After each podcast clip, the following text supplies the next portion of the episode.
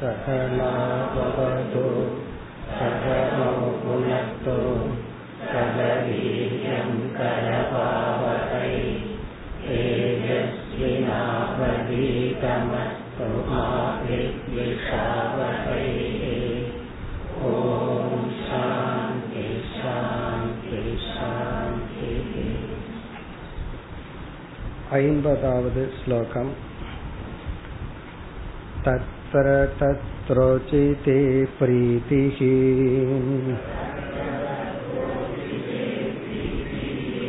आत्मन्येवातिशायिनी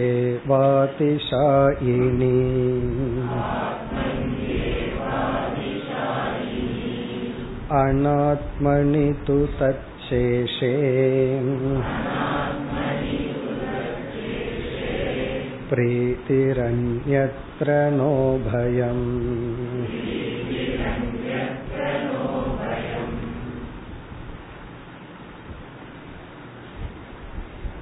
இந்த ஸ்லோகத்தில் வித்யாரண்யர் மூன்று நான் அல்லது அகம் ஆத்மா அறிமுகப்படுத்தியதை நிறைவு செய்கின்றார். கவுனாத்மா மித்தியாத்மா முக்கியாத்மா கவுனாத்மா என்பது நமக்கு தெரியும் நான் அல்ல தெரிந்தும் அதை நானாக கொள்ளுதல். அது உறவினர்கள் நண்பர்களாகவும் இருக்கலாம்.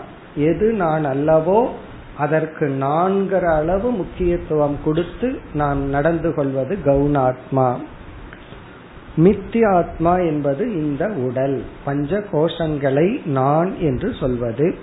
முக்கிய ஆத்மா என்பது பரமாத்மா. அல்லது அகம் என்ற தத்துவத்தினுடைய உண்மையான பொருள். அல்லது லட்சியார்த்தம் மகா வாக்கிய விசாரம் ஞாபகம் இருந்தா நான்கிற சொல்லினுடைய லட்சியார்த்தம் துவங்கிற சொல்லினுடைய லட்சியார்த்தம் சச்சிதானந்த சொரூபம் முக்கியாத்மா. இப்ப இந்த ஸ்லோகத்தில் நிறைவு செய்கின்றார் தத்ர தத்ர உச்சிதே பிரீதிகி தத்ர தத்ர என்றால் அந்தந்த இடத்தில். நம்ம வந்து ஒன்றை தவறாக முக்கியமாக நினைத்து விட்டால் அங்கு பிரீத்திகி ஆத்மனி அதிசாயினி. அதாவது அதிசாயினி என்றால் முழுமையான. முழுமையான பிரீத்தியை அன்பை நாம் எதை ஆத்மாவாக நினைக்கின்றோமோ அந்த இடத்தில் வைக்கின்றோம். இப்ப புத்திரன்தான் மகன்தான் ஆத்மான்னு நினைச்சிட்டா நம்ம எரியாமல் முழுமையாக நம்முடைய பிரீத்தி அன்பை அங்கு செலுத்துகின்றோம். அனாத்மனி து தச்சேஷே பிரீத்திகி நிரதிசய அதிசாயினி பிரீத்தி என்றால் அன்கண்டிஷனல் லவ் நாம எதை ஆத்மான்னு நினைக்கிறோமோ அங்கு நிபந்தனையற்ற அன்பை கொடுக்கின்றோம். பிறகு எதை ஆத்மான்னு நினைக்கிறோமோ அதற்கு உதவி செய்வதை அதற்கு சந்தோஷத்தை கொடுப்பதனிடத்தில் அன்பை வைக்கின்றோம் பிரீத்தியை வைக்கின்றோம். ரெண்டு அன்பு தான் ஒன்று நிரதிசயம் அன்கண்டிஷனல் இனி ஒன்னு கண்டிஷனல் ஆத்மான்னு நான் எதை நினைச்சிட்டு இருக்கிறேனோ அதற்கு சந்தோஷத்தை கொடுக்கிற வரைக்கும் அதை நான் நேசிக்கின்றேன். இப்ப இரண்டாவது வரியில் அனாத்மணி தத் சேஷே. சேஷம்னா அதோட சம்பந்தம். தத் சேஷம்னா நான் எதை ஆத்மான்னு நினைக்கிறேனோ அதோடு சம்பந்தப்பட்டு சுகத்தை கொடுப்பதில் நன்மையை கொடுப்பதில் பிரீத்திகி. இங்க பிரீதினா பிரீத்தி மாத்திரம். அப்ப நம்ம எப்படி புரிஞ்சுக்கிறோம்? ஆத்மாவில் நிபந்தனையற்ற அன்பு ஆத்மாவுக்கு உதவி செய்வதில் நிபந்தனையுடன் கூடிய அன்பு. ஒன்று நிரதிசய பிரீதி இனி ஒன்று பிரீதி மாத்திரம். இதத்தான் இவ்வளவு நேரம் சொல்லி வந்து பிறகு என்ன சொல்றார்? அந்யத்ர ந உபயம். ஆத்மா ஆத்ம சேஷக எதை ஆத்மான்னு நினைக்கிறனோ எது ஆத்மாவோடு சம்பந்தப்பட்டு சுகத்தை கொடுக்கின்றதோ இந்த இரண்டுக்கும் அப்பாற்பட்ட இடத்தில். அந்நியத்திரனா ஆத்ம ஆத்மசேஷ வெதிரிக்தே ஸ்தலே ந உபயம். இரண்டும் இல்லை. இரண்டும் இல்லைன்னா அந்த இரண்டு என்ன? அதி பிரீதி. பிரீத்தி இந்த இரண்டும் இல்லை. அதிகமான அன்பும் அன்பும் இல்லை. அதாவது நிபந்தனையற்ற அன்பும் நிபந்தனையுடன் கூடிய அன்பும் இல்லை. அதுதான் உபயம். உபயம்னு இந்த ரெண்டுமே கிடையாது. அந்நத்திரன வேறு இடத்தில். அந்த வேறு இடம் என்ன? அதை அடுத்த ஸ்லோகத்தில் கூற போகின்றார். அப்ப இப்ப நம்ம இந்த தலைப்பை எப்படி நிறைவு செய்கின்றோம்? முப்பத்தி ஒன்பதாவது ஸ்லோகத்தில் ஆரம்பிச்சு இந்த ஐம்பதாவது ஸ்லோகம் வரை எதை நான் ஆகம் என்று நினைக்கின்றேனோ அதனிடத்தில் எனக்கு அதி பிரீத்திகி அதிகமான அன்பு. பிறகு எதை நான் நினைச்சிட்டு இருக்கிறனோ அதற்கு எதெல்லாம் உதவி செய்கின்றதோ அதற்கு எதெல்லாம் சப்போர்ட் பண்ணுதோ அதனிடத்தில் பிரீதி இப்ப என்னிடத்துல முழுமையான அன்பு எனக்கு இருக்கு. அதி பிரீதி நான் வச்சிருக்கிற வீடு கார் என்னென்ன பொருள் எல்லாம் எனக்கு இன்பத்தை கொடுத்துட்டு இருக்கதோ அதனிடத்தில் பிரீத்தி. அது எப்ப வந்து துன்பத்தை கொடுக்க ஆரம்பிச்சிடுச்சோ அது துன்பத்தை அது பெருசா கொடுக்க வேண்டாம். இப்போ ஒரு செல்போன் வாங்கி இருப்போம் அதாவது ஆறு மாசத்துக்கு முன்னாடி ஒன்னு வாங்கியிருப்போம். இப்போ அதே கம்பெனி லேட்டஸ்ட் விட்டுருப்பான். நம்ம ஃப்ரெண்டு கிட்ட அது இருக்கும். அது போதும். நம்ம நம்ம செல்போன் நமக்கு துக்கத்தை கொடுக்கறது. அது எங்கிட்ட லேட்டஸ்ட் இல்லையே. அப்ப என்னன்னா அதை எனக்கு எவ்வளவு சுகத்தை ஆரம்பத்துல கொடுத்ததோ இப்ப கொடுக்கல. உடனே நம்ம மாத்திக்கிறோம். அப்ப பிரீத்தி கண்டிஷனல் சுகம் கொடுக்கற வரைக்கும் தான் அது எனக்கு பிரீத்தி. அது ஆத்ம சேஷம் இப்ப ஆத்மானா நான் ஆத்மசேஷம்னா என்னோடு சம்பந்தப்பட்டதனிடத்தில் பிரீத்தி. இந்த இரண்டுக்கும் அப்பாற்பட்ட இடத்தில் நானும் இல்லை என்னோடு சம்பந்தப்பட்டதும் இல்லை. இந்த இரண்டும் கிடையாது. இந்த இரண்டுக்கும் அப்பாற்பட்ட இடத்துல இரண்டும் கிடையாது. அப்ப அந்த இரண்டு என்ன ரெண்டு இரண்டு என்னன்னு பார்க்கணும். நான் என்னோடு சம்பந்தப்பட்டதுங்கிறது ரெண்டு இரண்டும் இல்லைங்கிறது முழுமையான அன்பும் அன்பும் இல்லை அன்கண்டிஷனல் லவ்வும் கிடையாது கண்டிஷனல் லவ்வும் கிடையாது வேறு இடத்தில் அந்த வேறு இடம் என்ன அதைத்தான் அடுத்த ஸ்லோகத்தில் குறிப்பிடுகின்றார் ஐம்பத்தி ஓராவது ஸ்லோகம் உபேக்ஷியம் द्वेष्यमित्यन्यत्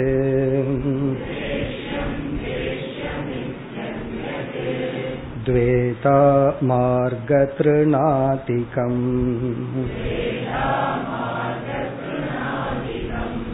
उपेक्ष्यं व्याघ्रसर्पाति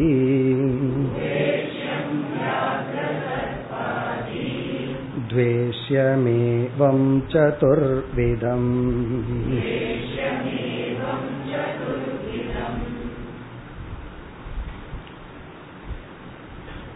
ஆத்மா ஆத்மசேஷக.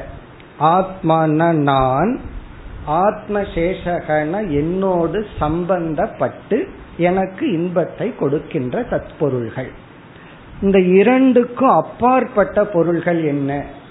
அதை இரண்டாக பிரிக்கின்றார். ஆத்மா ஆத்மசேஷகக்கு அப்பாற்பட்ட பொருள்கள். இப்ப இந்த பகுதியில இந்த உலகத்தில் இருக்கிற அனைத்து தத்துவங்களையும் நான்கு கேட்டகரியில கொண்டு வர்றார் வித்யாரண்யர். நான்கு தலைப்பின் கீழ் அடக்குகின்றார். அதான் இந்த ஸ்லோகத்தின் முடிவில் ஏவம் சதுர்விதம்னு முடிக்கிறார்.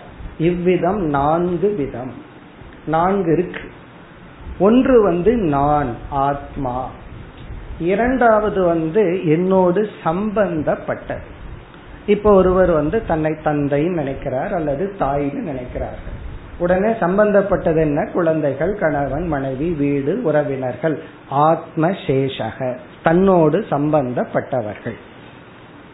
மூன்றாவது என்ன என்றால் உபேக்ஷியம். அடுத்த கேட்டகரி இங்க ஆரம்பிக்கிறார் உபேக்ஷியம். உபேக்ஷியம் என்றால் அது வந்து இருந்தாலும் சரி இல்லாட்டியும் சரி எனக்கு எந்த விதத்துல நன் அதாவது பிளஸும் கிடையாது மைனஸும் கிடையாது.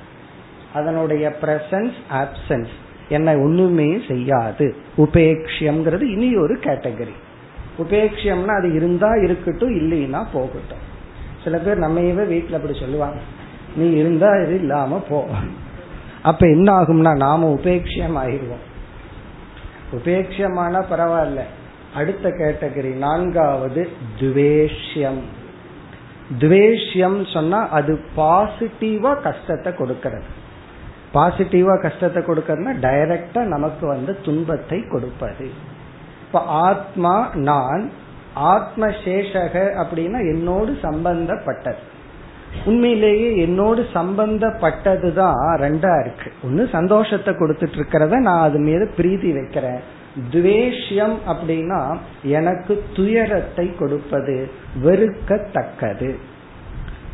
அப்போ அடுத்த ரெண்டு கேட்டகரி. இந்த இரண்டு இடத்தில் வெறுக்கத்தக்க இடத்திலும் பிறகு உபேட்சியம்னு சொன்னா கண்டுகொள்ள வேண்டாத இடம். கண்டுக்கிறது இல்லைன்னு சொல்லவுமே அதான் உபேட்சியம் இன்டிஃபரன்ஸ் சொல்றது. கண்டுகொள்ளாத இடத்தில் பிரீத்தியோ அதிப்பிரீத்தியோ கிடையாது. பிறகு நமக்கு அது புரிய வைக்கிறதுக்கு உபேட்சியத்துக்குனா என்ன எக்ஸாம்பிள் துவேஷியத்துக்கு என்ன எக்ஸாம்பிள் அதை இங்க சொல்றார்.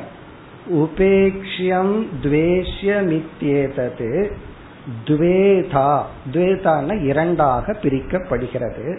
உபேக்ஷியத்துக்கு எக்ஸாம்பிள் வந்து மார்க திருநாதிகம். மார்க்கம்னா நம்ம நடந்து போயிட்டு இருக்கிற ஒரு ரோடு. பாதையில திருநாதிகம் பாதையோரத்துல புல்லு கல்லு மண்ணெல்லாம் கிடக்குது. இது உபேக்ஷியம். அதை நம்ம கண்டுக்கிறதே இல்லை. பாதையில கல்லு மண்ணு கிடந்தாவது ஏதாவது கஷ்டப்படுவோம். இது வந்து மார்க்க திருநாதிக்கம்னா போற பாதையில சைடுல எதோ கிடக்குது. திருணம்னா புல் போன்றவைகள். இது உபேக்ஷியம். உபேக்ஷியம்னா அதை நம்ம கண்டுகொள்வதே கிடையாது. அது எந்த விதத்திலையும் நமக்கு பாசிட்டிவ் ஆர் நெகட்டிவ் இன்ஃபுளுயன்ஸ் பண்றது கிடையாது. நியூட்டர்னு சொல்றமல்ல. அந்த நியூட்ரு தான் உபேக்ஷியம் இன்டிஃபரன்ஸ் அது வந்து நமக்குள்ள பாசிட்டிவாவோ நெகட்டிவாவோ எதுவும் பண்ணாது. இந்த உலகத்துல எத்தனையோ பொருள்கள் நமக்கு உபேட்சியமா இருக்கு. அது இருந்தா என்ன போனா என்ன நமக்கு எந்த விதத்திலையும் பாதிப்பு ஏற்படுவதில்லை. பிறகு துவேஷியத்துக்கு எக்ஸாம்பிள் சொல்ற மார்க திருநாதிகம் உபேக்ஷியம் வியாகிர சர்பாதி துவேஷ்யம் வியாகிர என்றால் புலி சர்ப்பம்னா பாம்பு. புலி பாம்பு தேளு போன்றவைகளெல்லாம் என்னன்னா நமக்கு வந்து துவேஷ்யம். நமக்கு கஷ்டத்தை கொடுப்பது சங்கடத்தை கொடுப்பது. ஏவம் சதுர்விதம். இவ்விதம் நான்கு விதமாக இந்த உலக பொருள்கள் பிரிக்கப்படுகிறது. அதாவது தத்துவங்கள் இங்கு நான்கா பிரிக்கப்படுது. துவேஷ்யம் சர்பாதி சர்பாதினா எக்ஸெட்ரா இதெல்லாம் நமக்கு நமக்குன்னா ஹியூமன் பாடி நம்முடைய உடலுக்கு வந்து நல்லதில்லையோ அதெல்லாம். இப்ப நமக்கு வந்து எலி நல்லதா இல்லையான்னா அது துவேஷ்யம். துவேஷ்யம்னா எலி நல்லதா இருந்தா வீட்டுல வளர்த்திட்டு இருப்போம்.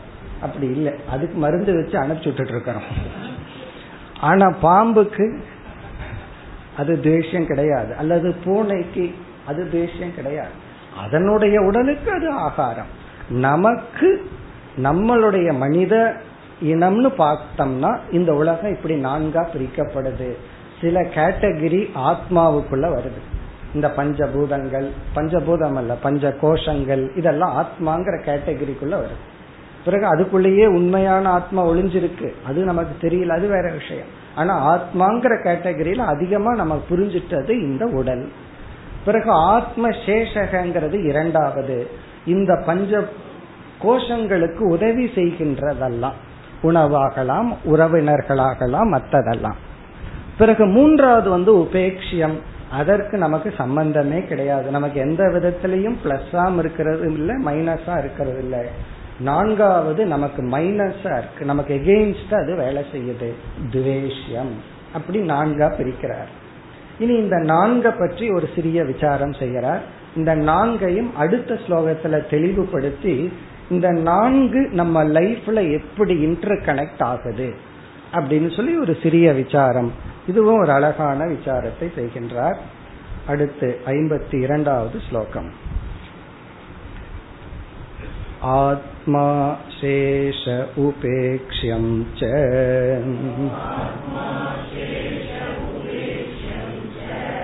द्वेष्यं चेति चतुष्वपि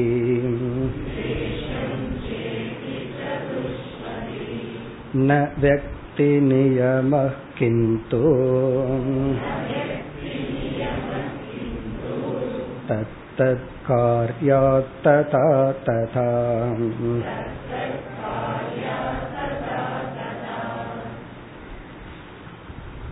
சென்ற ஸ்லோகத்தில் நான்குன்னு சொன்னார் இந்த ஸ்லோகத்தினுடைய முதல் வரியில் அதை தெளிவாக அந்த நான்கு தத்துவங்களையும் குறிப்பிடுகின்றார் அதாவது இந்த பிரபஞ்சத்தில் உள்ள அனைத்து தத்துவங்களும் இந்த நான்கு கேட்டகரியில இங்க வித்யாரிணர் அடக்கிறார் ஒன்று முதல். முதல் வரியில வரிசையா அந்த நான்கையும் சொல்றார். ஒன்று ஆத்மா. ஃபர்ஸ்ட் கேட்டகரி ஆத்மா. இங்க ஆத்மானா என்ன புரிஞ்சுக்கணும்? நான் எதை நான் சொல்றனோ அது ஃபர்ஸ்ட் கேட்டகரி நான்கிற வார்த்தைக்குள்ள இருக்கிற பொருள்கள். இந்த உடல் மனம் புத்தி என்ற மூன்று உடல் அல்லது பஞ்ச கோஷத்தை நான் சொல்லிட்டு இருக்கிற அது ஆத்மா. ஃபர்ஸ்ட் கேட்டகரி முதல் தத்துவம். இரண்டாவது சேஷக. இங்க சேஷகன்னா இந்த ஆத்ம சம்பந்தி என்னோடு ரிலேட் ஆன பொருள்கள். என்னோட ரிலேட் ஆன பொருள்கள். ஆத்ம சேஷகன்னா என்னோடு சம்பந்தப்பட்ட பொருள்கள். இத வந்து நம்ம இங்க பாசிட்டிவா பார்க்கணும். என்னோட சம்பந்தப்பட்டு எனக்கு சந்தோஷத்தை கொடுத்துட்டு இருக்கிற பொருள்கள். என்னோட ரிலேட் ஆகி எனக்கு சந்தோஷத்தை கொடுக்கிற பொருள்கள். மூன்றாவது வந்து உபேக்ஷியம்.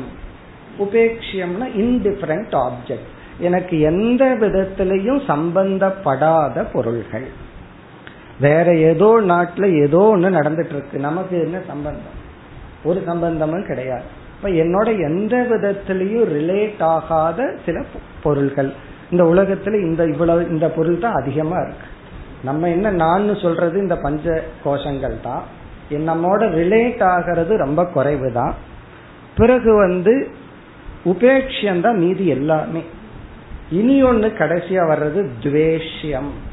துவேஷ்யம்னா எனக்கு கஷ்டத்தை கொடுப்பது. இந்த ஆத்மான்னு சொல்றமே எதை நான் ஆத்மான்னு நினைக்கிறனோ அதற்கு இடையூறு செய்வது. அது மகனை ஆத்மான்னு நினைச்சா மகனுக்கு யாராவது கஷ்டத்தை கொடுத்தா அது துவேஷ்யம். அல்லது இந்த உடலை நான் நினைச்சிட்டு இருந்து இந்த உடலுக்கு எனக்கு ஏதாவது ஒரு கஷ்டம் வந்தா அது துவேஷ்யம். அது வைரஸ்ல இருந்து ஆரம்பிச்சிடலாம். பாக்டீரியா வைரஸ்ல இருந்து ஆரம்பிச்சு அதெல்லாம் துவேஷ்யம். இங்க துவேஷ்யம்ங்கிற வார்த்தைய துவேஷ்யம்னு புரிஞ்சுக்கலாம். அல்லது அதை விட பெட்டரா புரிஞ்சுக்கணும்னா தியாஜ்யம்னு புரிந்து கொள்ள வேண்டும். தியாஜ்யம்னா நாம் விட விரும்புவது. கெட் ரிட் ஆஃப்னு சொல்றேன்னு அதை வெறுக்கணுங்கிற அவசியம் இல்லை. Want to get away from சிலது கிட்ட நம்ம போறோம் சிலது கிட்ட இருந்து நம்ம விலகி கொள்ள விரும்புகின்றோம். அப்ப இங்க துவேஷம்னா தியாஜ்யம். நாம் விட்டு விலக வேண்டிய சில தத்துவங்கள். அது என்னன்னா பாம்பு பள்ளி இதெல்லாம் தான். அது நம்ம சொல்லிட்டு இருக்கோம். சைனால போனா அதையவே சூப்பு வச்சு குடிச்சிட்டு இருக்காங்க. அது வேற விஷயம். அதைத்தான் வித்யாரண்யரே சொல்ல போற அடுத்ததான் அப்படி நம்ம ஒன்ன துவேஷம்னு நம்ம சொல்றோம். இனி ஒருத்தருக்கு அது வந்து சாப்பாடா இருக்கு. இப்ப துவேஷ்யம் என்றால் நாம் விரும்பாதது நமக்கு கஷ்டத்தை கொடுப்பது. ச இதி சதுர்ஷு அபி இந்த நான்கு தத்துவங்களுக்குள் இந்த நான்கு கேட்டகரிய சொல்லிட்டு பிறகு ஒரு அழகான சிறிய விசாரத்தை ஆரம்பிக்கிறார். அடுத்த விசாரம் என்ன? இரண்டாவது வரையிலேயே ஆரம்பிச்சார் ந வியக்தி நியமக கிந்து தத்தத் காரியா ததா ததா. இதுவும் வந்து இந்த வியாபகாரிக விஷயத்துல நம்ம தெரிஞ்சுட்டு புரிஞ்சுட்டு நடக்க வேண்டிய ஒரு அழகான கருத்து. இதெல்லாம் தான் நமக்கு வித்யாரண்யர்கிட்ட இருந்து கிடைக்கிறது நம்ம டிரான்சாக்சனல் லைஃப்ல இதை புரிஞ்சுக்க வேண்டிய ஒரு அழகான கருத்து. இங்க என்ன சொல்றார்? ஆத்மாவை விட்டுருவோம். ஆத்மாவை விட்டுருவோம்னா என்ன அர்த்தம்? ஆத்மாவை பற்றிய விசாரத்தை விட்டுட்டு மீதி மூணு எடுத்துக்குவோம். சேஷக உபேக்ஷியம் துவேஷ்யம். சேஷகன சம்பந்தி என்னோட சம்பந்தப்படுவது. என்னோட நான் சம்பந்தப்படுத்திக் கொள்வது. இப்ப நான்கிறத விட்டுட்டு என்னோட நான் சம்பந்தப்படுத்திக் கொள்கின்ற சில பொருள்கள். பிறகு உபேக்ஷியம் அப்படின்னு சொன்னா கண்டுக்காதது. அதை நான் வந்து கண்டுகொள்வதே கிடையாது. இன்டிஃபரண்டா இருக்கிற பொருள். பிறகு வந்து துவேஷம்னா என்னால நீக்க வேண்டியது. நான் வேண்டாம் அப்படின்னு வெறுத்து ஒதுக்க ஒதுக்கத்தக்குவ இப்ப இங்க வித்யாரண்யர் என்ன சொல்றார்? இதெல்லாம் துவேஷ்யம்னு முத்திர குத்திர முடியாது. இதெல்லாம் ஆத்மசேஷகன்னு பர்மனண்டா முத்திர குத்த முடியாது. அதாவது பர்மனண்டா எடுத்துக்க முடியாது. இதெல்லாம் உபேக்ஷம்னு நீ பர்மனண்டா எடுத்துக்கொள்ள முடியாது. ஒரே ஒரு பொருள் இந்த மூன்று ரோல்ல போயிட்டு போயிட்டு வரும்னு சொல்ற ஒரே ஆப்ஜெக்ட் ஒரே ஒரு பொருள் சில சமயம் வந்து நமக்கு ஆத்மசேஷமா இருக்கும். நமக்கு அது அந்த பொருள் சந்தோஷத்தை கொடுத்துட்டு இருக்கும். சில சமயம் அதை நம்ம கண்டுக்கவே மாட்டோம். சில சமயம் அதையவே நம்ம வெறுத்து ஒதுக்க விரும்புவோம். அப்போ இந்த பொருள் எல்லாம் இந்த கேட்டகரியிலன்னு நம்மளால போட முடியாது. இந்த மூணு இருக்கே ஒரே ஒரு பொருள் அது அந்த கேட்டகரியில மாறுங்கிற. அதைத்தானே நம்ம பார்த்துட்டு இருக்கோம் வீட்லயே. சில சமயம் நீ போ அப்படின்னு ஒதுக்குறோம். சில சமயம் நம்ம ரொம்ப போய் கொஞ்சிட்டு இருக்கிறோம் சில சமயம் வீட்டுல அவங்க இருக்காங்களா இல்லையான்னு கண்டுக்கிறதே கிடையாது. அப்போ ஒரே ஒரு ஆப்ஜெக்ட் மகனோ மகளோ மனைவியோ கணவனோ ஒரே ஆப்ஜெக்ட் ஒரு ஒரு மணி நேரத்துக்கு துவேஷியமா இருப்பார்கள். அடுத்த ஒரு மணி நேரத்துக்கு சேஷமா இருப்பார்கள். மீதி நேரம் எல்லாம் உபேட்சமா இருப்பார்கள். அப்படின்னு என்ன அர்த்தம்? ஒரே ஒரு பொருள் இந்த மூன்றா மாறிட்டே இருக்கு.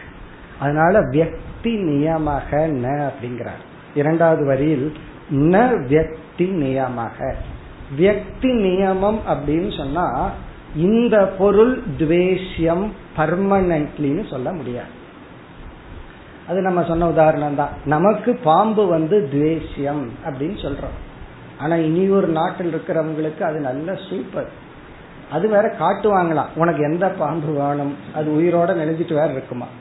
அதை பார்த்து இவங்க சூஸ் பண்ணுவாங்க. உடனே பதினஞ்சு நிமிஷத்துக்குள்ள அது சூப்பா வந்து இருக்குமா? யோசிச்சு பாருங்க. அப்படி அப்ப எந்த ஒரு பொருள் நமக்கு வெறுக்கத்தக்கதா இருக்கோ இனியொருவருக்கு அது சேஷமா இருக்கு ஆத்ம சேஷம். அதுக்கப்புறம் ஹாஃப் அன் அவர்ல அவங்க வேற அந்த பாம்பு வேற அல்ல. ஒன்னாயிருவாங்க அத்வைதம் தான் பாம்பாவே உள்ள மாறியாச்சு அது ஆத்மசேஷக. அப்புறம் இனி ஒரு பக்கம் உபேட்சம் நமக்கு அது பிடிக்கலையா? அதை அப்படியே பார்த்துட்டு வரோம் ஹோட்டலுக்குள்ள போறோம். நமக்கு பிடிக்கா பிடிச்ச ஆப்ஜெக்ட் ஆத்மசேஷக. பிடிக்காத பொருள் வந்து துவேஷ்யம். சிலதெல்லாம் நமக்கு என்னன்னா உபேட்சியம் அதை பத்தி நம்ம கண்டுக்கவே மாட்டோம். இருக்கா இல்லையா? அப்படின்னு சொல்லி.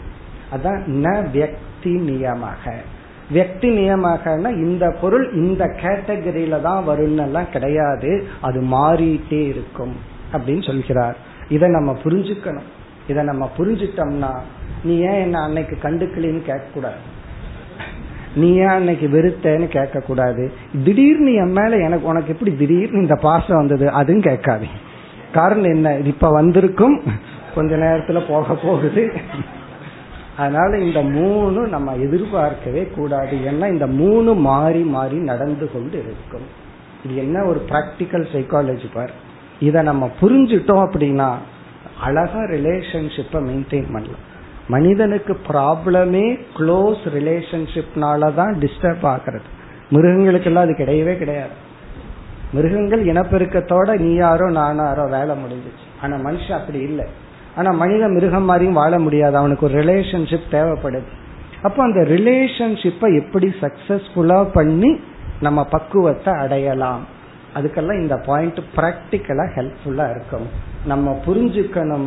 நான் இந்த அனாத்மாவாகிய என்னுடைய பஞ்ச கோஷம் இந்த மூன்று கேட்டகரியில போயிட்டு வந்துட்டு இருக்கும் மற்றவர்களுக்கு.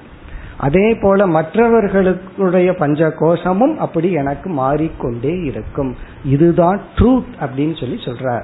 ந வியக்தி நியமக. ந வியக்தி நியமகன்னா எப்பொழுதுமே இது துவேஷ்யம் எப்பொழுதுமே இது உபேட்சியம் அப்படிங்கிற நியமம் கிடையாது. பிறகு என்னவா? கிந்து ஆனால் தத்த காரியா ததா ததா. அந்தந்த காரியத்தை அது செய்யும் பொழுது அந்தந்த கேட்டகரிக்குள்ள அது போயிருது. தத்தத் காரியாத்னா அந்தந்த வேலையை அது செய்யும் பொழுது. என்ன வேலைய? இப்போ ஒரு பொருள் அது அடுத்த ஸ்லோகத்திலே சொல்ல போறார். ஒரு பொருள் வந்து சுகத்தை கொடுக்கும் பொழுது ஆத்மசேஷம்ங்கிற கேட்டகரிக்குள்ள வந்துருது.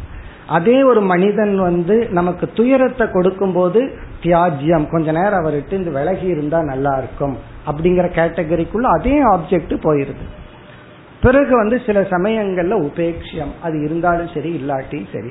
அந்த பொருளினுடைய தேவையே நமக்கு இல்லாம இருக்கு. அதனுடைய நீட் அந்த நேரத்துல நமக்கு இல்லை. அப்ப என்ன ஆகுதுன்னா ஒரே ஒரு பையன் ஒரே ஒரு கணவன் ஒரே ஒரு மனைவி ஒரே ஒரு அம்மா அப்பா உறவினர்கள் எல்லாமே என்ன ஆயிட்டு இருக்காங்கன்னா இந்த மூணு ரோல்ல நமக்குள்ள மாறி மாறி வந்து கொண்டு இருக்கின்றார்கள் இதுதான் ரியாலிட்டி இப்படித்தான் பகவான் படைச்சிருக்கார். இத புரிஞ்சுட்டோம் அப்படின்னா இந்த கொஸ்டின் வராது என்ன கண்டுக்கிறது இல்ல என்ன வெறுக்கிறாங்கன்னா என்ன வெறுக்கிறாங்கன்னா அது வெறுத்து தான் ஆகணும். கண்டுக்கிறது இல்லைன்னா அப்படி கொஞ்சம் கண்டுக்காம இருந்தா ஒரு விதத்துல நல்லது. நமக்கு ஃப்ரீடம் கிடைக்கும் அது புரியறது கிடையாது. யாராவது நம்ம கண்டுக்காம போயிட்டாங்கன்னா அது நமக்கு கிடைக்கிற ஃப்ரீடம் ஆனா நம்ம கண்டுக்கணும். என்ன நான் ப்ரொஜெக்ட் பண்ணிக்கணும். அப்படி எல்லாம் நினைக்கிறோம். அதான் இரண்டாவது வரியில சொல்ற இனி அடுத்த ஸ்லோகத்துல ஒரு பொருளை எடுத்துக்கொண்டு அது எப்படி இந்த மூணு ரோல்குள்ள வருது அப்படிங்கிறார் இவர் எடுத்துக்கிற பொருள் வீட்டில் இருக்கிறவங்க அல்ல காட்டில் இருக்கிற புலியையே உதாரணமா எடுத்துக்கிறார் அதுவே எப்படி இந்த மூணு ரோல்குள்ள வருது அதை அடுத்த ஸ்லோகத்தில் கூறுகின்றார் स्याद्व्याघ्रसम्मुखो द्वेष्यः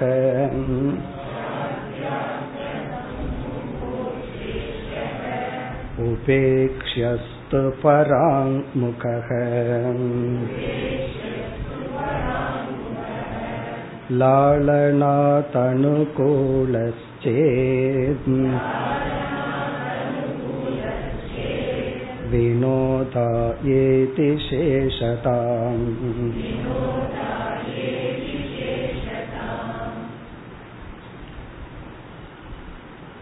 வியாகிரக என்றால் புலி காட்டுல வளர்கின்ற புலி. இத வந்து ஃபர்ஸ்ட்ல வந்து துவேஷ்யம்ங்கிற கேட்டகரியில போட்டு நமக்கு காமிச்சார். ஆனா இந்த இடத்துல என்ன சொல்றார்? இந்த ஒரே ஒரு புலி மூன்று இடத்திலையும் ஆக்குப்பை ஆகுதுன்னு சொல்றார். ஆத்மசேஷக நமக்கு சந்தோஷத்தை கொடுக்கறதாகவும் கண்டுகொள்ள வேண்டாத பொருளாகவும் நமக்கு வெறுக்கத்தக்க அதாவது அதாவது நீக்கத்தக்கதாகவும் இந்த ஒரே ஒரு ஆப்ஜெக்ட் மாறும். அது அந்தந்த சூழ்நிலையை பொறுத்துன்னு சொல்லி விளக்குகின்றார். முதல்ல இப்படி விளக்குகின்றார். வியாகிரக சம்முக துவேஷ்யக வியாகிரக என்றால் புலியானது சம்முகனா நம்மை நோக்கி நம்மை தாக்க வரும் பொழுது. நம்மை அட்டாக் பண்ண வரும் பொழுது. என்ன ஆகுது அது எந்த கேட்டகரிக்குள்ள போகுது? துவேஷியக சியாத் அது துவேஷிக்கத்தக்க பொருளாக மாறி விடுகிறது அதாவது அது நம்ம அட்டாக் பண்ண வரும் பொழுது நம்ம ஃபாரஸ்ட்ல வந்து ரைடு சஃபாரி போயிட்டு இருக்கோம் அதெல்லாம் ஓப்பன் ஜீப்ல தான் போவார்கள். அப்படி போயிட்டு இருக்கும் பொழுது திடீர்னு ஜீப்ல இருந்து நம்ம கீழே விழுந்துடுறோம். இது அழகான ஒரு புலி பாத்துறது உடனே நம்ம நோக்கி வருது. அந்த புலியை நம்ம ரசிப்போமா? நம்ம காட்டுக்குள்ள சஃபாரி போனதே புளிய பார்த்து ரசிக்கிறதுக்கு தான். அந்த புளிய நேச்சுரலா பார்த்து ரசிக்கணும்னு தான் அவ்வளவு கஷ்டப்பட்டு அவ்வளவு செலவு பண்ணி அங்க ஹோட்டல்ல தங்கி அந்த ஜீப்ல போயிட்டு இருக்கோம் ஆனா ஜீப்ல இருந்து கீழே விழுந்ததுக்கு அப்புறம் அதை நம்ம ரசிப்போமா? அது துவேஷியக. அந்த இடத்துல அந்த புலி துவேஷியம் அப்படிங்கிற கேட்டகரிக்குள்ள வந்துருது. ஏன்னா அது என்ன அட்டாக் பண்ண வருது? அப்போ சம்முக வியாகிரக துவேஷ்யக சியாத் அதே போல வீட்டுல வியாகிரம் மாதிரி யாராவது நம்ம அட்டாக் பண்ணாங்கன்னா நீ செய்யறது தப்பு நீ சம்பாதிக்கிறது பத்தாது இந்த மாதிரி அல்லது நீ உங்க அம்மா வீட்டுக்கே கொடுக்கற இப்படி ஏதாவது பேச ஆரம்பிச்சிட்டாங்கன்னா வியாகிரக சம்முக புலி முன்னாடி வந்த புலியா ஆச்சு. அப்ப என்னன்னா உடனே எதுக்கு தான் இல்லறத்துக்குள்ள போனோமோ? எதுக்கு கல்யாணம் பண்ணிட்டோம்? இப்படி எல்லாம் சிந்திக்க ஆரம்பிச்சிருவோம் எத்தனாவது வயசுல அறுபத்தி ஏழாவது வயசு. அப்ப துவேஷியக. உடனே இப்படி இருந்திருக்க கூடாது அப்படி இருந்திருக்கணும் அப்படின்னு எல்லாம் துவேஷியக எப்பொழுது ஒரே ஒரு ஆப்ஜெக்ட் நமக்கு கஷ்டத்தை கொடுக்கும் போது உடனே வெறுப்புங்கிற உணர்வு வந்து இங்க அதனாலதான் வெறுப்புங்கிறத விட தியாஜ்யம். கெட் ரிட் ஆஃப் அதுல இருந்து நம்ம வெளியே வந்தா போதும். வெறுக்கிறத விட இந்த இடத்துல எனக்கு வேண்டாம் ஒதுக்க வேண்டியதாக மாறி விடுகிறது. இனி இந்த புலியினுடைய அடுத்த கேட்டகரி என்ன? உபேக்ஷியஸ்து பராங் முகக நம்ம இதே கற்பனையில் இருப்போம். நம்ம சஃபாரி போயிட்டு இருக்கிறோம் நம்ம போயிட்டு இருக்கும்போது தான் நமக்கு அது சைட்டிங் கிடைக்காது. வேற யாராவது பார்த்துருப்பாங்க. யாராவது சொல்லுவாங்க நான் அங்க ஒரு புளிய பார்த்தேன்னு. நமக்கு அதனால என்ன கிடைச்சது? பராங்முகன எங்கேயோ இருக்கிற புலிய யாரோ ஒருத்தர் எனக்கு ரிப்போர்ட் பண்றாங்க. பராங்முகன அது எங்கேயோ இருக்கு நான் அதை பார்க்கவே இல்லை. அப்போ அதனால எனக்கு வந்து எந்த என்ஜாய்மெண்ட்டும் கிடையாது அல்லது என்ன அட்டாக் பண்ணவும் வரல. அது உபேக்ஷக. அல்லது நம்ம புஸ்தகத்துல படிக்கிறோம் இந்த ஃபாரஸ்ட்ல இத்தனை புலி இருக்குன்னு. அது நமக்கு என்ன? உபேக்ஷம். அது இருந்துட்டு போகட்டும். நமக்கு என்ன இப்போ? அது உபேக்ஷியம் பராங்முகன்னா என்னோடு எந்த சம்பந்தப்படாமலும் என்னுடைய பார்வைக்குள்ளேயே வராம எங்கேயோ இருக்குன்னு யாரோ சொன்னா அந்த புலி உபேக்ஷியம்.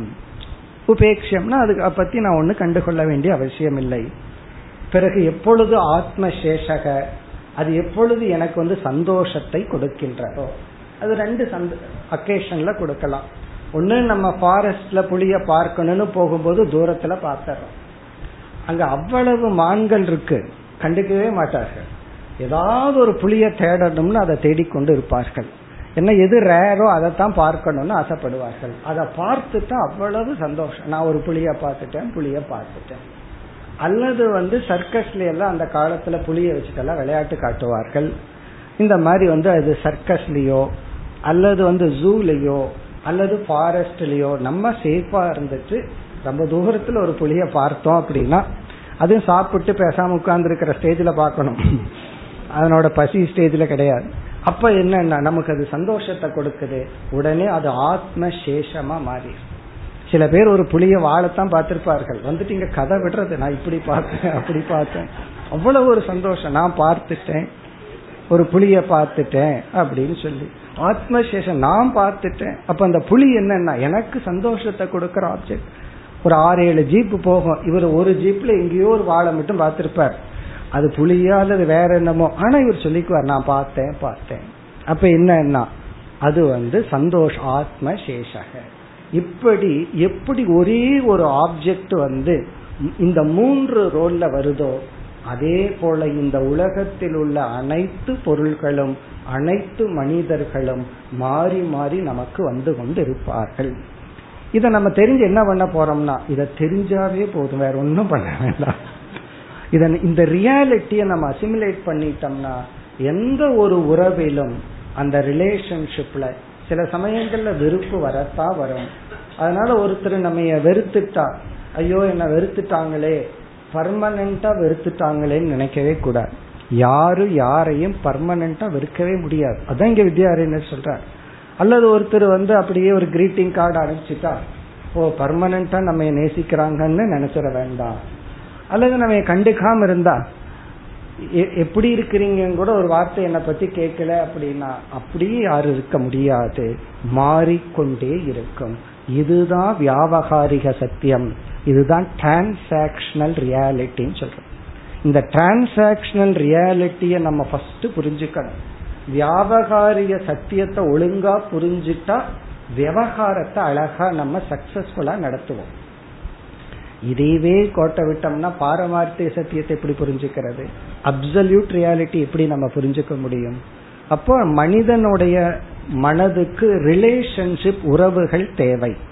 அந்த ரிலேஷன்ஷிப் அவனை ரணமாக்கிடக்கூடாது புண்படுத்திடக்கூடாது. ரிலேஷன்ஷிப்ல இருந்து அவன் வெளியே வரணும்.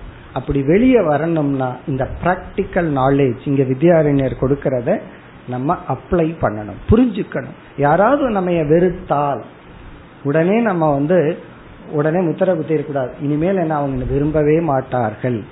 இனி அவ்வளவுதான் நான் அப்படின்னு கிடையாது. யாராவது நம்மை விரும்பி விட்டால் உடனே நம்ம வந்து காலில் நடக்காம தலையில நடக்க ஆரம்பிச்சிடுவோம். அவ்வளவுதான் எனக்கு கிடைச்சாச்சு அப்படின்னு நினைப்போம். அப்படின்னு கிடையாது. பிறகு யாராவது நம்ம கண்டுக்கலைன்னா இட்ஸ் டைம் பீங் இந்த நேரத்துல என்ன கண்டுக்கல? என்ன கண்டுக்கிறதுக்கு ஒரு நேரம் வரும். அப்பொழுது கண்டு கொள்வார்கள் இதைத்தான் நம்மளும் பண்ணிட்டு இருக்கிறோம் அது நமக்கு பெருசா தெரியாது. நமக்கு யாராவது பண்ணா தான் பெருசா தெரியும். அப்ப இதை நம்ம புரிஞ்சுக்கணும். நானும் ஹண்ட்ரட் பெர்சன்ட் யாரையும் நேசித்திட முடியாது எல்லா நேரத்திலையும். என்னுடைய மனதிலேயே சில சமயங்கள்ல வெறுப்பு வரலாம் உபேட்சம் வரலாம். இப்படி இந்த உலகத்தில் இருக்கிற அனைத்து பொருள்களும் இந்த மூன்று கேட்டகரியில மாறிட்டே இருக்கும். இந்த ஆத்மாங்கிற நான் இருக்கே அதுவும் மாறிட்டே இருக்கும். ஃபர்ஸ்ட் அன்னமய கோஷத்துல இருப்போம் அப்புறம் மனோமயம் விஜயானமயம்னு அதுலயும் ஒரு மாற்றம் இருக்கு. இப்ப ஆத்மாங்கிறது நான் சேஷக துவேஷ்யம் உபேக்ஷியம். இந்த மூன்றும் உலக பொருள்கள் ந வியக்தி நியமக மாறிக்கொண்டே இருக்கும். அதத்தான் சொல்றார் லாலநாத் அனுகூலக சே அனுகூலகன்னா நமக்கு உதவி செய்வது லாலநாத்னா விளையாட்டு. கொஞ்சுவது லாலனம் பிறகு வந்து வினோதாய வினோதாயன என்டர்டைன்மெண்ட் அது நமக்கு ஒரு என்டர்டைன்மெண்ட்டை கொடுக்குது. அந்த புலி வந்து எப்பொழுது ஜூவில் இருந்தோ சர்க்கஸ்ல இருந்தோ அல்லது நம்ம சேஃப் பிளேஸ்ல இருந்து காட்டுல நம்ம பார்க்கும் பொழுது நமக்கு ஒரு என்டர்டெயின்மெண்ட்டை கொடுக்கும் பொழுது சேஷதாம். அது நம்முடைய சேஷம்ங்கிற ஸ்டேட்டஸ்குள்ள வந்து விடுகிறது. எப்படி வந்து எத்தனையோ பொருள்களை எனக்கு சந்தோஷத்தை கொடுக்கிற பொருள்கள்னு பிரீதி வைக்கிறோமோ அன்பு வைக்கிறோமோ அப்படி அந்த புலி இடத்திலும் அன்பு வைப்போம். எப்பொழுது நான் இந்த ஸ்டேஜில் இருக்கிற வரைக்கும். அது நம்ம சாப்பிட வரும்போது அல்ல அது ஏதாவது சாப்பிட்டு சந்தோஷமா இருக்கும்போது நம்ம வேடிக்கை பார்க்கும் பொழுது ஆத்ம சேஷக பிறகு அடுத்த ஸ்லோகத்துல டெபினிஷன் சொல்றார். இந்த டெபினிஷன் படி இந்தந்த பொருள்கள் இந்தந்த கேட்டகரியில போடலாம். அப்படின்னு சொல்லி ஒரு க்ளூ கொடுக்கிறார் அடுத்த ஸ்லோகத்தில் व्यक्तीनां नियमो मा भूत् लक्षणात्तु व्यवस्थितिः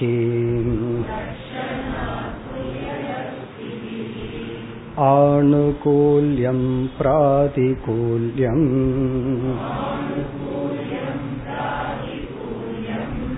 द्वयाभावश्च लक्षणम्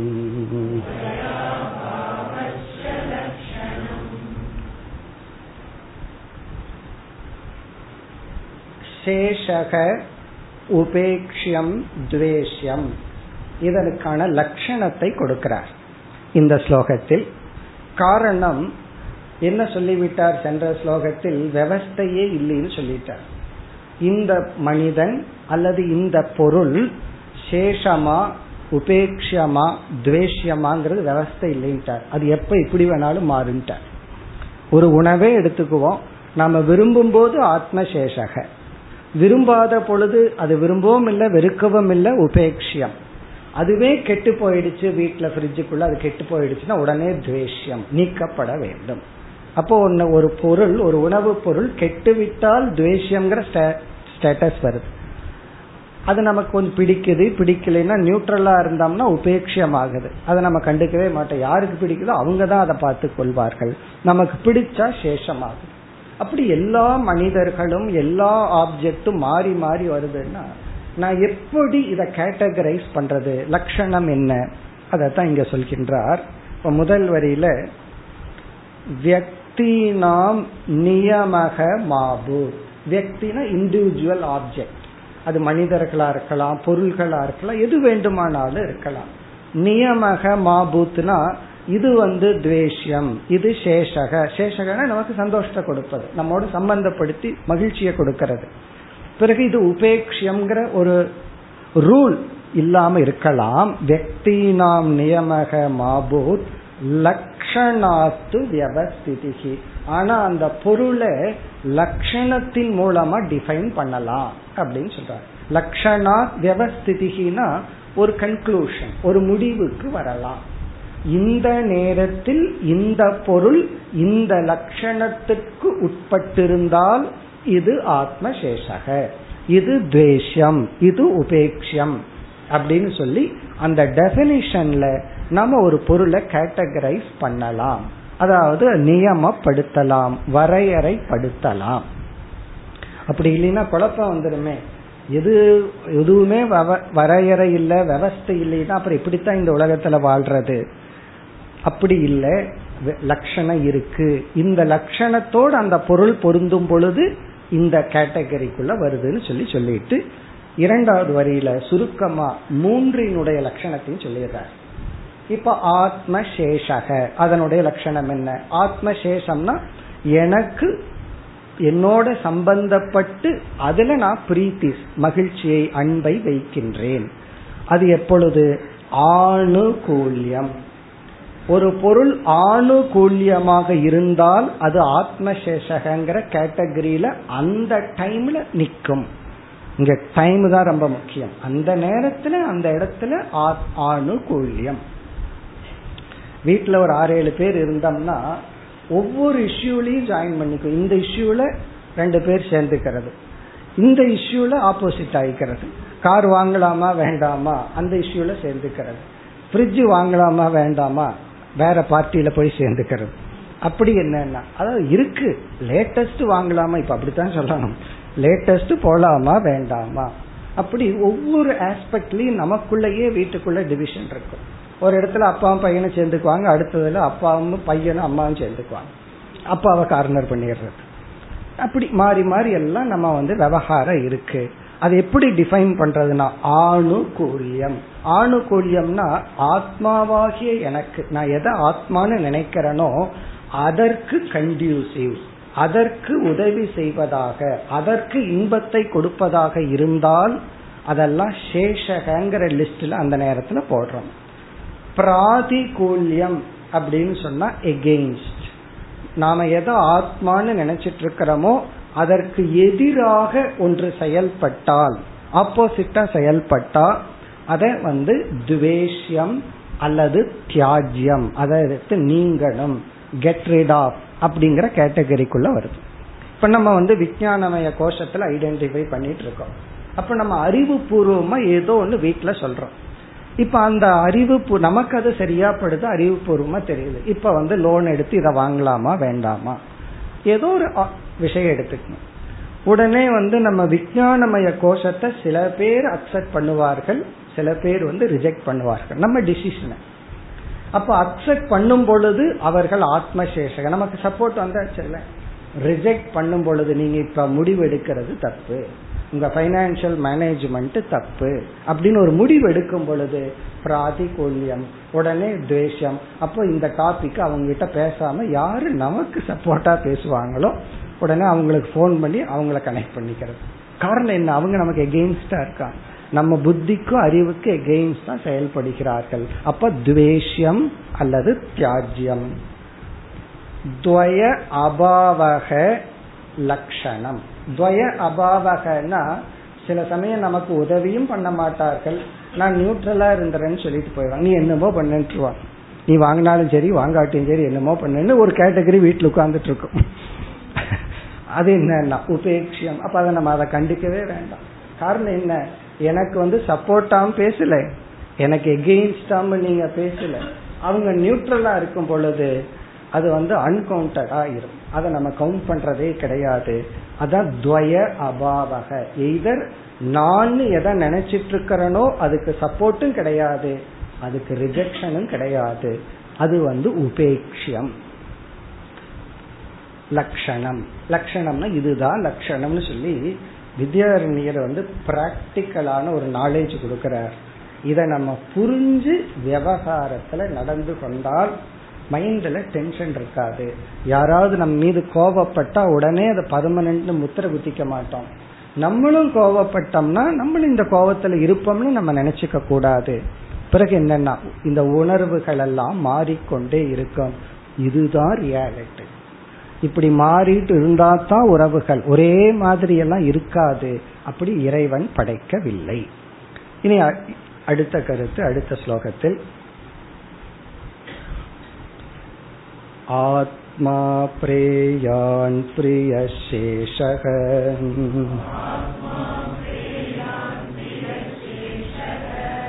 द्वेषोपेक्षे तदन्ययोगो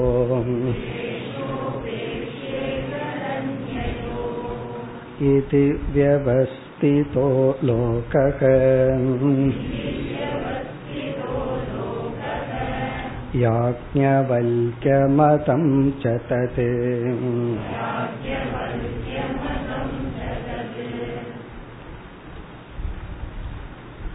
இந்த முழு அத்தியாயத்தில் நாம் எந்த உபனிஷத் வாக்கியத்துக்கு விளக்கம் பார்த்து கொண்டிருக்கின்றோம் யாக்ஞவல்யர் மைத்ரேயிக்கு உபதேசம் செய்த ஒரு வாக்கியத்துக்கு தான் விளக்கம் பார்த்துட்டு இருக்கோம் உடனே வித்யாரண்யர் என்ன பண்றார் சில சமயங்கள்ல இந்த கதை சொல்றேன்னு சொல்லிட்டு சில பேர் கதை விடுவார்கள்.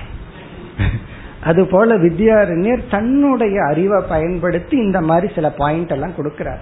இதெல்லாம் அவருடைய சொந்த அறிவு. ஆனா சாஸ்திரத்துக்கு முரண்படாத தன்னுடைய இந்த சொந்த சரக்குன்னு சொல்றமே அதை சொல்லியிருக்கிறார். உடனே வித்யாரண்யர் என்ன சொல்றார்? இது நான் சொன்னாலும் யாஜ்யவல்யர் இப்படித்தான் நினைக்கிறார். அப்படின்னு சொல்லி யாக்ஞவல்யருடைய சம்மதத்தை மறைமுகமாக பெற்றுக் கொள்கிறார் இந்த கருத்தெல்லாம் என்னுடையதாக இருந்தாலும் இது யாக்ஞவல்யருடைய மதம். அவரும் இப்படித்தான் ஃபீல் பண்றார். இப்படித்தான் அவரும் மனசுல நினைச்சிட்டு இந்த ஸ்லோகத்தை சொல்லி உள்ளார். ஆத்மனஸ்து காமாய சர்வம் பிரியம்பவதி உன்னுடைய சந்தோஷத்துக்காகத்தான் நீ மற்றவர்களை நேசிக்கின்றாய். அப்படின்னு யாக்கியவல்யர் சொல்லும் பொழுது அவருக்குள்ள எந்த நெகட்டிவ் ஒப்பீனியன் கிடையாது. இந்த கருத்தையெல்லாம் மனசுல வச்சுட்டு தான் அவர் சொல்றார். இது வந்து வித்யாரண்யருடைய பணிவையும் காட்டுகின்றது. அதே சமயத்தில் பிரமாணம். எதுவுமே என்னுடைய புத்தியிலிருந்து வரல. இதெல்லாம் ட்ரெடிஷ்னல் நாலேஜ் அப்படின்னு சொல்லி இது வந்து யாக்ஞவல்யருடைய கருத்து தான் இந்த கருத்தை நிறைவு செய்கின்றார். எப்படி முடிக்கின்றார்? ஆத்மா பிரேயான்.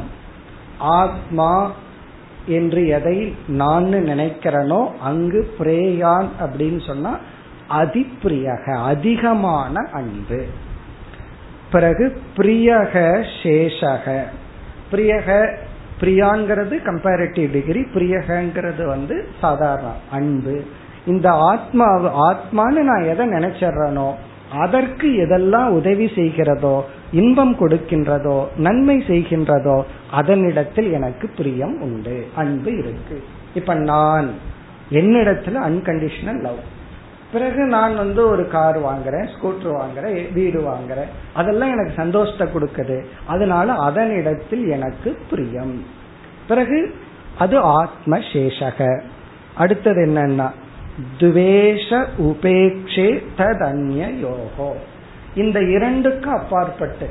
எனக்கு ஆத்மாவாகிய எனக்கு எதை ஆத்மான்னு நினைச்சிட்டு இருக்கிறனோ அந்த எனக்கு இன்பத்தை கொடுக்காத பொருள்களிடத்தில் ஒன்னா துவேஷம் இருக்கும் இல்ல உபேக்ஷம் இருக்கும். ததன்ய யோகம்னா மீதி இரண்டு துவேஷம் அல்லது உபேக்ஷம் ஒன்னா நான் கண்டுக்க மாட்டேன் இல்ல நான் அதுல இருந்து கொஞ்சம் விளக்கலாம் அப்படின்னு நினைப்பேன். அது தப்பில்லை. சில சமயங்கள்ல ஒரு ஸ்பேஸ் கொடுத்து ஆகணும் நம்ம என்னுடைய மதிப்பு நாம உபேட்சம் ஆயிட்டோம்னு வச்சுக்கோமே வீட்டில் என்ன பண்றதுன்னா கொஞ்ச நேரம் கோயில்ல வந்து உட்கார்ந்துட்டு போங்க. அப்ப என்ன ஆகும்னா அவர் ஆளை காணமேனு தேடுவார்கள். வீட்லயே இருந்தா தேடமாட்டாரு இது இது வீட்லயே கிடக்குதுன்றுவார்கள். அப்ப கொஞ்சம் ஒரு ஸ்பேஸ் கொடுத்துட்டோம் அப்படின்னா தேடுவார்கள். அப்ப நம்ம என்ன பண்ணிருவோம்? உபேட்சியத்திலிருந்து தேடும் போது அங்க போய் ரகலை பண்ணிட்டோம்னா அவ்வளவுதான் போயிருன்னு நினைச்சுட்டுருவாங்க தேடும் போது ஒழுங்கா போய் அவங்களுக்கு ஒரு சந்தோஷத்தை கொடுத்து நாலு நல்ல வார்த்தை பேசி நம்ம வந்து அவங்க இந்த குட் புக்ஸ் சொல்றாங்கல்ல குட் புக்ஸ்ல இருக்கிறதுக்கு முயற்சி பண்ணணும். சில சமயங்கள்ல எல்லாம் அப்படி முடியாது. காரணம் என்னன்னா சில சமயம் அவர்களே அவர்களுக்கு அழிவை தேடும் பொழுது நம்ம நல்லது சொல்லும் போது நம்ம துவேஷியமாகும் குறிப்பா அப்பா வந்து பையன். அவனுக்கு வந்து நீ இது செய்யாத அது செய்யாதன்னு எல்லாம் சொல்லும் போது அவன் அவன் அவனையே அழிச்சிட்டு இருக்கான். அவனுக்கு விவரம் தெரியாம. உடனே அவனை நம்ம திருத்தும் பொழுது கண்டிப்பா அவன் நம்ம வெறுப்பான் அந்த நேரத்தில். பிறகு என்னன்னா அவனுக்கு அவன் அப்பாவாகும்போது தெரியும். பிறகு அவன் ஃபீல் பண்ணுவான் இப்படி எல்லாம் அப்பா வளர்த்துனதுனாலதான் நான் இப்படி இருந்தேன். அப்ப அதனுடைய ரெகக்னேஷன் பின்னாடி தான் கிடைக்கும். அப்ப இதுல என்னன்னா நாம் எப்படி கவனமாக வாழ்ந்தாலும் நம்மை சிலர் சில நேரங்களில் வெறுப்பார்கள். இதை நம்ம அவேரா வச்சுக்கணும். அதை நம்ம அக்செப்ட் பண்ணிக்கணும். இது இயற்கை. சில சமயம் நம்ம கண்டுகொள்ள மாட்டார்கள். உடனே நம்ம கண்டுக்கலேன்னு சொல்லி சும்மா மூஞ்சி காமிச்சிட்டு இருந்தோம்னா தேசியத்துக்குள்ள போயிடுவோம். அதுக்கு பேசாம கண்டுக்காம இருக்கிறது நல்லது. தேசத்திலிருந்து கண்டுக்காம இருக்கிறது நல்லது. சில சமயங்களில் நம்முடைய பிரசன்ஸ் பிளஸ்ஸிங்கா இருக்கலாம். சில சமயங்களில் அல்லது பல சமயங்களில் நம்முடைய பிரசன்ஸ் அல்லது ஆப்சன்ஸ் பிளஸ்ஸிங்கா இருக்கலாம்.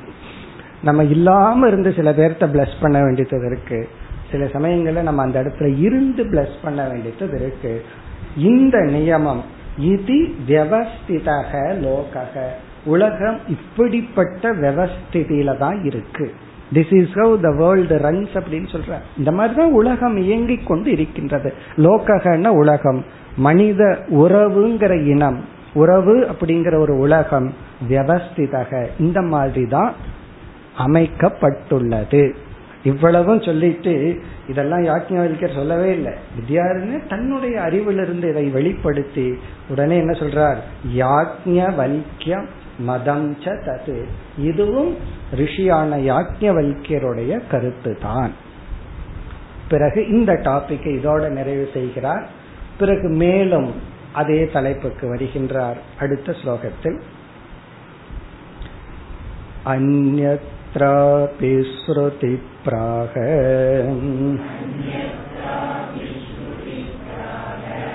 पुत्रात् वित्तात् तथान्यतः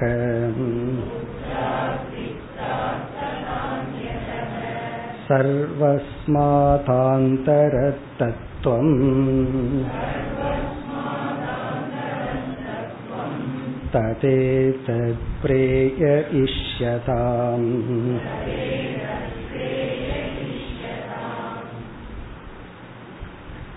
இனி வருகின்ற சில ஸ்லோகங்களில் உபனிஷத்தில் ஒரு இடத்தில் இந்த தத்துவம் வந்தது எந்த தத்துவத்தை இப்ப நம்ம விசாரம் பண்ணிட்டு இருக்கிறோம் எதை நாம் நிபந்தனையற்று நேசிக்கின்றோமோ அதுதான் நான் எதை நான் ஒரு கண்டிஷனலா லவ் நேசிக்கின்றேனோ அது என்னோட சம்பந்தப்பட்ட பொருள் தான் இப்ப இந்த கருத்து அந்த இடத்தில் வியாக்கியவல்யர் சொன்ன இடத்துல மட்டுமல்ல பல உபனிஷத்தில் பல இடங்களில் வந்துள்ளது அப்படின்னு சொல்றார்.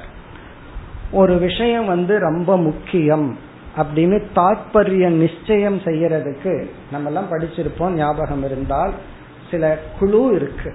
இதெல்லாம் இருந்தா இதுதான் முக்கியம் அப்படின்னு நம்ம நிச்சயம் பண்றோம். அதுல ஒரு நிச்சயம் வந்து அபியாசக. ஒரு கருத்தை திரும்ப திரும்ப சொன்னோம் அப்படின்னா அது முக்கியத்துவம் வாய்க்கிறதுன்னு அர்த்தம். சும்மா ஒரு முறை சொல்லிட்டு வந்துட்டு அது கேஷுவல் ஒன்னு நம்ம ரிப்பீட் பண்ணி சொன்னோம்னா அதுக்கு வந்து முக்கியத்துவம் உள்ளது. இப்ப எதை நம்ம ஆரம்பிச்சு எதை நம்ம முடிக்கிறோம்? உபக்கிரம உபசம்ஹார அபியாச அபூர்வதா பலம் எல்லாம் படிச்சிருக்கோம். அந்த அபியாசத்தை இங்க சொல்கின்றார் இந்த கருத்தானது யாஜ்ஞவல்யர் ஒரு இடத்துல மட்டும் உபனிஷத்துல சொன்னதாக அமையவில்லை. இதே பிருகதாரண்யக்கம் தைத்திரியம் போன்ற பல இடங்களில் இந்த கருத்து தொடர்ந்து வந்துள்ளது. இந்த கருத்து இந்த கருத்துன்னு சொல்றமே அதுக்குள்ள மறந்து போச்சே எந்த கருத்துன்னு சொல்லி. அப்படின்னு சொன்னா நான் என்னை தான் முழுமையாக நேசிக்க முடியும். பிறகு இல்லையே நான் மற்றவங்களை எல்லாம் நேசிக்கிறேன்னா அவைகள் எனக்கு மகிழ்ச்சியை கொடுப்பதனால். எனக்கு சந்தோஷத்தை கொடுத்தா தான் என்னால மற்றதை நேசிக்க முடியும். இப்ப நான் என்ன அன்கண்டிஷனலா நேசிக்க முடியும். காரணம் என்ன? இதுக்கு முன்னுத்த ஸ்டெப் அதை ஞாபகப்படுத்திக்கணும். நான் ஆனந்தத்தை நிபந்தனையற்றி நேசிக்கின்றேன். ஆனந்தத்தை கொடுக்கின்ற பொருள்களை ஆனந்தத்தை கொடுப்பதனால் நேசிக்கின்றேன். இப்ப நான் ஆனந்தத்தை நிபந்தனையற்றி நேசிக்கின்றேன்.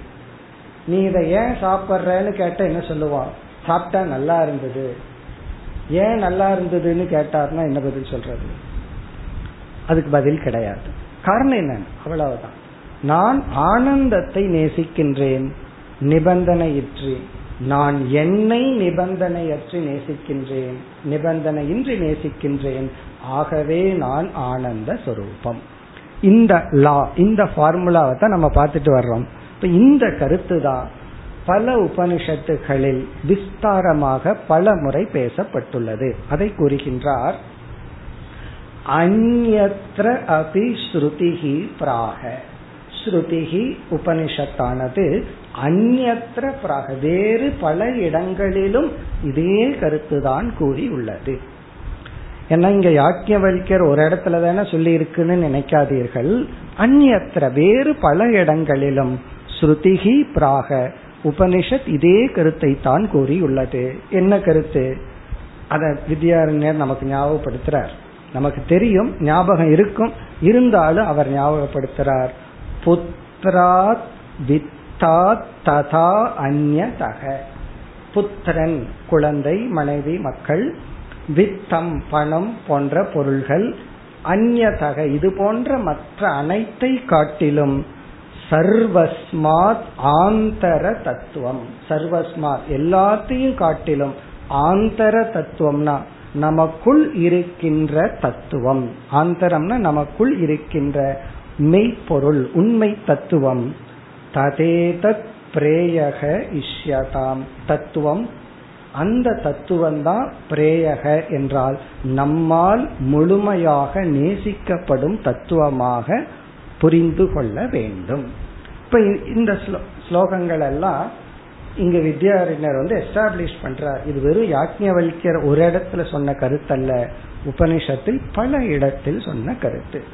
இனி அடுத்தது வந்து அதே போல வித்யாரண்யர் இன்னும் ஒரு அழகான ஒரு கருத்துடன் வருகின்றார். அடுத்த வகுப்பில் தொடர்பு ஓம் போர் நமத போர் நமிதம் போர் போர் நமுதே